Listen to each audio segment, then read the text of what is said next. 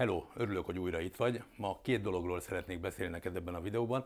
Egyrészt elmesélem, hogy Polt Péter hogyan, miként védi meg a gyakorlatban a fideszes, nyilvánvalóan bűncselekményeket elkövető képviselőket, potentátokat, gazdasági szereplőket.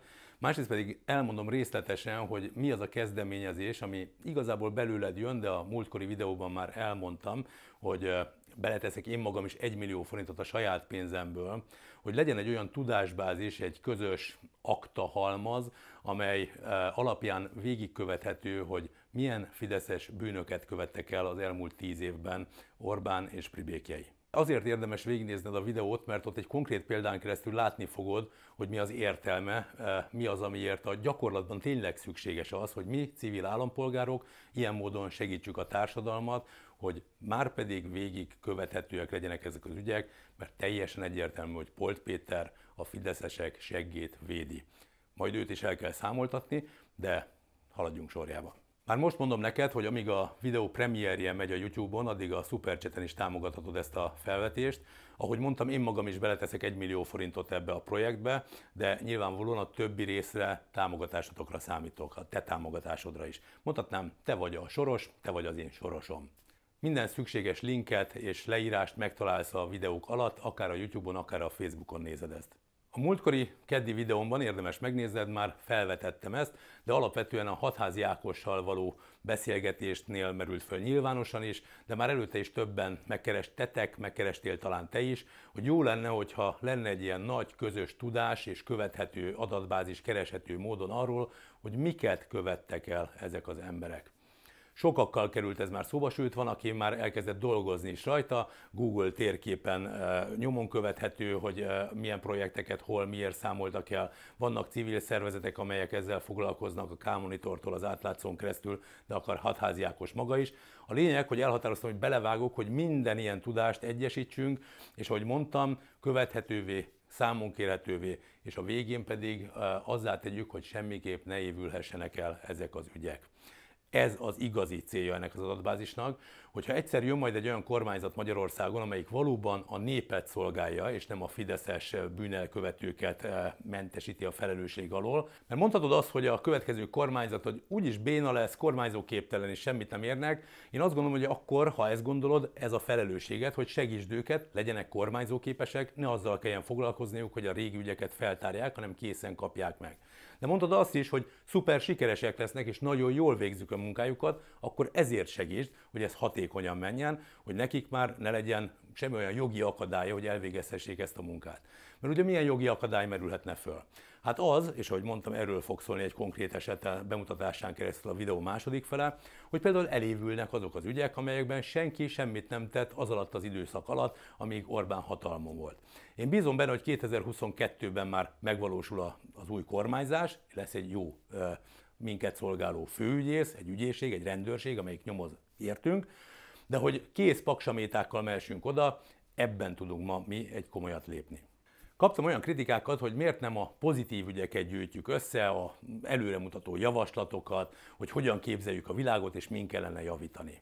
Én azt gondolom, hogy ennél pozitívabb üzenet, mint hogy egyébként a jövőbeni kormányzás munkáját segítjük, nincs. Annál pozitívabb dolog, mint hogy egyébként igazságossá, jogállamivá, elszámoltathatóvá, mondhatnám azt, hogy a következmények nélküli országot felszámolandó, egy következményekkel számoló országot hozunk létre. Szerintem ennél pozitívabb üzenet nincs. Ma nem lehet társadalmi igazságosságot elvárni, pozitív üzeneteket megfogalmazni akkor, hogyha mindent így hagyunk, ahogy Orbán majd menekülve ránk hagyja. Ugyanis számos ember van, akinek elvették a vállalkozását, akinek elvették a jövőjét, nem sorolom újra, akit igazságtalanságért. Amíg nem tesszük helyre ezt, addig egy igazságtalan alapokra épülő világ lesz a következő is. Tehát az első és legfontosabb, hogy igazságot tegyünk. Ezután jönnek majd a pozitív üzenetek, de van egy jó hírem, erre vannak a pártok, ezért fogunk rájuk szavazni, hogy milyen pozitív javaslataik vannak. Ezeknek a gyűjteményét hívjuk pártprogramnak, és nem a mi dolgunk civileknek kidolgozni ezt, hanem az övék, hiszen ezért kapnak majd tőlünk erőforrást, szavazatot, bizalmat, hogy ezeket megvalósítsák. Nyilván én is örülni fogok, hogyha 2022 után egy olyan kormányzat lesz, ami a leginkább bevon minket és engem is a döntésbe, milyen irányba menjenek a dolgok, de akkor is az alapokat ők fogják lerakni, és bízom benne, hogy ahogy mi számítunk rájuk, ők is számítanak ránk. Tehát már most mondom, 22-ben menj el szavazni, én is el fogok menni, és majd ha ott tartunk, akkor majd őket kérjük számon. Ma viszont nem itt tartunk. Ma az van, hogy egy Orbán Viktor nevű, fő potentát, egy hatalomittas személy egy személyben dönt mindenről. Nemhogy nem von be minket, hanem még a átkosnak nevezett rendszerben is többen döntöttek a közügyekről, mint a mai rendszerben. Régen úgy hívták ezt a döntő plénumot, hogy pártbizottság. Ma ezt a pártbizottságot gyakorlatilag egy személyben Orbán testesíti meg. Ő egy várba költözött királynak képzeli magát, senkire nem hallgat, még a saját pribékjeivel is úgy játszik, úgy alázza meg őket, úgy teszi ide-oda őket, mint a sakkfigurák lennének, nem törődik az ő javaslataikkal sem. Ez adott esetben lehet, hogy egyébként szerencsés nekünk, mert azért körülnézünk, hogy milyen a gárda, aki körülveszi, hogy mondjam, tudnánk kritikákat megfogalmazni, hogy finoman fogalmazzak. Velük szemben sokan abban hiszünk, hogy mi magunk vagyunk, akik a saját sorsunkért is felelnek, és nekünk is tenni kell ahhoz, hogy jobb hely legyen a hazánk. Én erre teszem ezt a kezdeményezést, és ebben hiszek. Nagyon bízom benne, de másképp mondom, inkább azt mondom, hogy tudok róla, hogy nem egyedül vagyok ezzel így. Nagyon sokan kérdezitek tőlem, hogy mit tehetnék én magánszemélyként, hogy jobb hely legyen a hazám, mi az, amit én tudnék elvégezni. Csomóan keresik az utat. Erre mondom, hogy most szerintem itt a lehetőség, mert felajánlhatod bármilyen erőforrásodat. Az idődet, a munkádat, a tudásodat, a tapasztalatot, a szorgalmadat, vagy akár a pénzedet. Sőt, kérlek is, hogy ajánld föl. Akkor fogunk tudni együtt, közösen megakadályozni minden további jogsértést, és akkor tudjuk számon kérni az eddigi jogsértéseket. Mondhatnám patetikusabban is, ajánld fel az életed egy darabját a hazádért. Igen, ez ilyen nagy szó, de erről van ma szó. Nekem van egy plusz erőforrásom az átlagemberhez képest, van egy YouTube csatornám, van közel 100 000 követőm a Facebookon, tehát elérek embereket, ezért azt gondoltam, hogy a legtöbbet azzal teltem, hogyha ezt a felhívást közzéteszem, és elkezdem szervezni a folyamatot. És ez az oka annak is, hogy én magam is beleteszek 1 millió forintot, mert hiszek a sikerében. A következő időszakban én azt fogom tenni, hogy elkezdek egy non-profit céget alapítani erre a tevékenységre, senki nem fog ezen pénzt keresni, viszont lesznek költségeink egészen biztosan. Tőled pedig azt várom, hogy írj nekem egy e-mailt, egyelőre csak azzal, hogyha a technikai megvalósításban tudnál segíteni, vagy általában, hogyha részt vennél bármilyen módon a munkában, az adatrögzítéstől, a kutatómunkán át, a videókészítésig, gyakorlatilag bármi jól jöhet. Annyit kérek, hogy az e-mailben, a tárgymezőben szerepeljen az a szó, hogy bűn, mert van nekem egy barátom, Pali, aki, és akkor ne lepődj meg, ha ő válaszol majd ezekre a levelekre, aki felajánlott, hogy segít ezeknek a rendszerezésében, hogy ki milyen segítséget ajánlott fel. Pár hét el fog telni a következő lépésig, ugyanis meg kell, hogy legyen a szervezeti háttér, meg kell, hogy legyen egy alapstruktúra, és kell látni azt is, hogy hányan jelentkeztetek különböző feladatokra. Azt is nem titkolom, függni fog a gyorsaság, hogy mennyi pénz, mennyi idő alatt jön össze, mert ennek nyilvánvalóan költségei is lesznek. Akkor is jelentkezhet, hogy te magad információval rendelkezel egy konkrét ügyről, emberről, projektről, településről, választókerületről, vagy vállalod, hogy ott elvégzed a kutatómunkát. Hogy a gyakorlatban hogy képzelem el, ezt nagyjából átláthatod, ha megnézed a YouTube csatornámon mondjuk a lejátszási listákat, ahol egyelőre Kósa Lajosról van többféle anyag. Végigmentünk, hogy a családja hogy gazdagodott, hogy hogyan vezeti meg egy csaló, és hogy fogad el milliárdos ajándékokat, és van konkrét bűncselekmény is, amikor ő teljesen nyilvánvalóan egy hamis tanúzást vét a rendőrségen, és ebben ugye többen feljelentést is tettünk. Ez lesz az a példa, amin keresztül mindjárt levezetem, hogy miért szükséges ez az adatbázis. De ahogy mondtam, te magad is kézbe vehetsz egy-egy ilyen ügycsoportot, és már is nekiláthatsz annak, hogy kutató munkával rendszerezd, összehozd, és mindent tudjunk egy, ahogy mondtam, személyről, településről, projektről, bármiről, ami szerinted fontos. Akkor most bemutatom, hogy miért szükséges mindez, hogy Polt Péter hogyan védi a politikusok segélyét, erre Kósa példája remek. Teljesen egyértelműen kiderült az előző videóimból is, de ezer dokumentumból és más beszámolókból, hogy Kósa Lajos bizony biztosan bűncselekményt követett el, ha máskor nem, akkor a csengeri örökösnő kapcsán tett rendőrségi vallomásában, ahol hamis tanúzást követett el.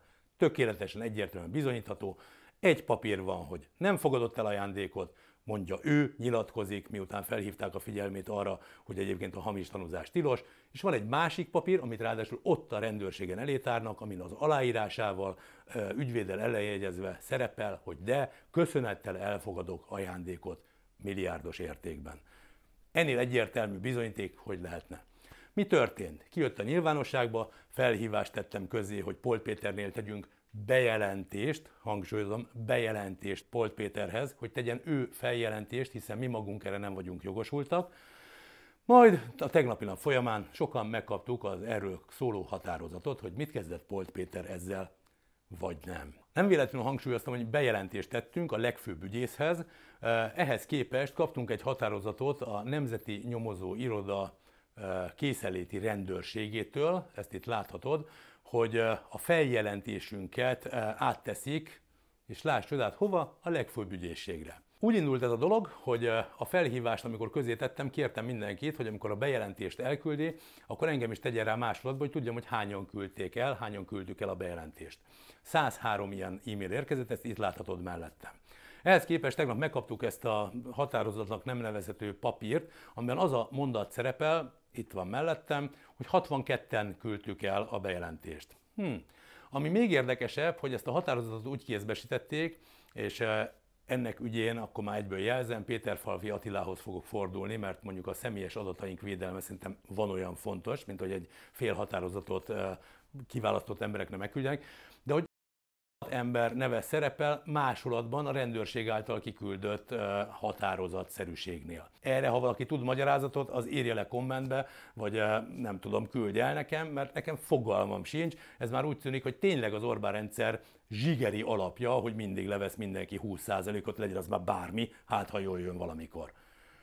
De térjünk vissza magára erre a határozatra, ugyanis az történt, ahogy mondtam az előbb, mi Polt Péternél tettünk bejelentést, ehhez képest a rendőrségtől kaptunk egy áthelyező határozatszerűséget, hogy feljelentést tettünk. Ez a határozat egy teljesen jogszerűtlen valami, ugyanis se formailag, se tartalmilag nem felel meg egy határozatnak. Először is hiányzik, nem tudjuk hány oldal a közepéről, megkaptuk az elejét és a végét, de a közepe hiányzik, és mivel nem számozottak az oldalak, nem tudjuk, hogy valójában ezen az ügyszámon milyen eredménnyel zárult le az a valami, amit ők elvégeztek.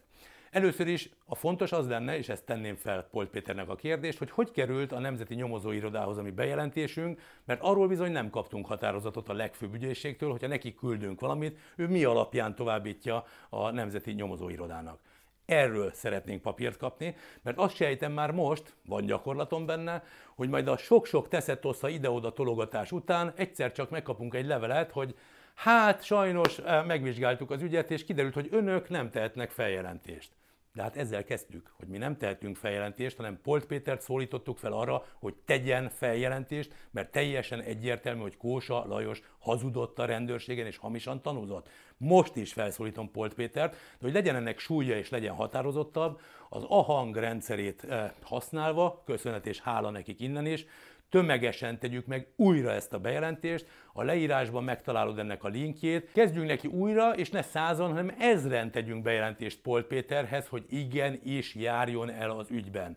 Ne tologassák ide-oda az aktát, és nem is másolják el, és ne kezelhetetlen, használhatatlan, jogszerűtlen határozatokkal szúrják ki a szemünket. Az NN-nél valamire már rájöhetek, ott valamit sejthetnek, mert egy paragrafusból kiderül, ez a 459-es paragrafus a büntető törvénykönyv szerint, ami oda rendeli a dolgot, minthogy egy országgyűlési képviselő lenne érintett ebben a bűncselekményben. Erről Polt Péterről nem hallottunk, és innentől kérdés, hogy ő miért küldi el a rendőrségnek, hogyha nincsen joga eljárni tudva levőleg a rendőrségnek Kósa Lajossal szembe.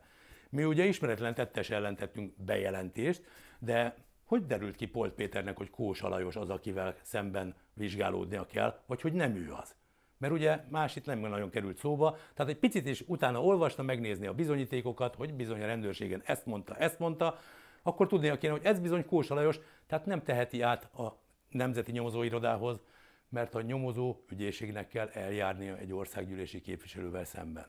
Ahogy mondtam, az NN-nél rájöttek, egy paragrafusból derül ki, de hogy igazából mi az a jogcím, mi az indok maga, amiért átküldték ezt a paksamétát vissza a legfőbb ügyésznek, az nem derül ki, mert, ahogy mondtam, egy fél darab határozatot kaptunk. Tehát itt most ugye felmerül a kérdés, hogy akkor itt ez miről is szól ez az egész tevékenység, amit mi adófizetők állunk egyébként. Számomra nyilvánvalóan arról, hogy Polt Péter ezzel próbálja elmismásolni az ügyet, mert egy hónap múlva majd kiemlékszik arra, hogy ki milyen bejelentést, feljelentést hol tett, és senki nem tud semmit lobogtatni, hiszen egy aláíratlan, dátum nélküli, hivatkozásoktól mentes, bármivel kitölthető későbbi papír áll csak a rendelkezésünkre nekünk, akik beküldtük ezt a bejelentést. Úgyhogy ismételten arra kérlek, hogy tedd meg te is újra, használd az AHANG rendszerét. Hogyha neked van egyébként ilyen kezdeményezésed, általában javaslom, hogy lépj kapcsolatba velük, nagyon segítőkész társaság, és nagyon hasznos az a tevékenység, amit végeznek, támogasd őket is. De támogasd, ahogy mondtam, ezt a projektet is, mert ez alapján teljesen egyértelműen láthatod, hogy mi a cél. Hogy ezt akadályozzuk meg, hogy Kósa Lajos ugye ne évülhessen el. Ahányszor bejelentést teszünk, annyiszor indul meg az elévülési idő, annyiszor van esélyünk, hogy elszámoltathatóak legyenek ezek az emberek. Tehát a következőre kérlek, tedd meg ezt a bejelentést ismét az AHANG-on keresztül, támogasd ezt a projektet a leírásban megtalálható különböző lehetőségek egyikén, hogy legyen egy jobb ország, ahol a jövőnket leélhetjük. Bízom benne, hogy ez 2022 után eljön, de aki azt kérdezi, hogy mit tehet ezért, szerintem most itt a válasz. Nagyon fontos az is, hogy az bizony, hogy hány emberhez jut el, az rajtad múlik. Nincsen MTI mögöttünk, nem valószínű, hogy a kormányzati propaganda média beszámol erről, nem valószínű, hogy sokakhoz eljut, ha te nem segítesz. Ahogy mondtam az elején bizony, te vagy a soros abban is, hogy támogatod ezt a projektet, a te pénzed után megyünk, a te pénzed kell hozzá, hogy el tudjuk végezni ezt a munkát, de te vagy a soros abban is, hogy megteszed-e azt az apróságot, hogy lájkolod, hozzászólsz, megosztod ezt a videót, ugyanis ez jót tesz a terjedésének, az algoritmus azt nézi, mennyire pörög egy ilyen poszt, ha csak annyit hozzáírsz, hogy szuper, támogatom, az is segít, ha megosztod, az még többet segít, ha, ahogy mondtam, anyagilag, munkával, erőforrással, idővel, bármivel tudod támogatni ezt a tevékenységet, akkor pedig írj a juhaszpvideokukac@gmail.com címre, Pali biztosan válaszolni fog neked, és jelentkezünk, ahogy eljutott abba a fázisba a munka, hogy a te általad felajánlott tevékenységre is szükség lehet. Meg fogjuk csinálni ezt együtt, én biztos vagyok benne, és ahogy mondtam, ezzel tudunk ma segíteni a jövő kormányzatán, azokon a pártokon, kormányzókon, politikusokon, akikről vagy jót, vagy rosszat gondolunk, de egy biztos, hogy abban vagyunk érdekeltek, hogy jól és hatékonyan végezzék el a munkájukat. Szóval ebben számítok rád én is, ebben számítanak rád a jövő vezetői, de én azt hiszem, hogy ebben számít rád a gyereked, a családod, vagy éppen az édesapád, édesanyád, nagymamád, nagypapád, hogy egy jobb országot teremtsünk meg együtt. És ha majd ott tartunk, hogy ennek van alapja, akkor ígérem, hogy az elsők között leszek, akik a pozitív üzeneteket is elkezdik gyűjteni, hogy hogyan tudjuk javítani az ország működését. Várlak szeretettel legközelebb is. Gyere, iratkozz föl, csatlakozz hozzánk!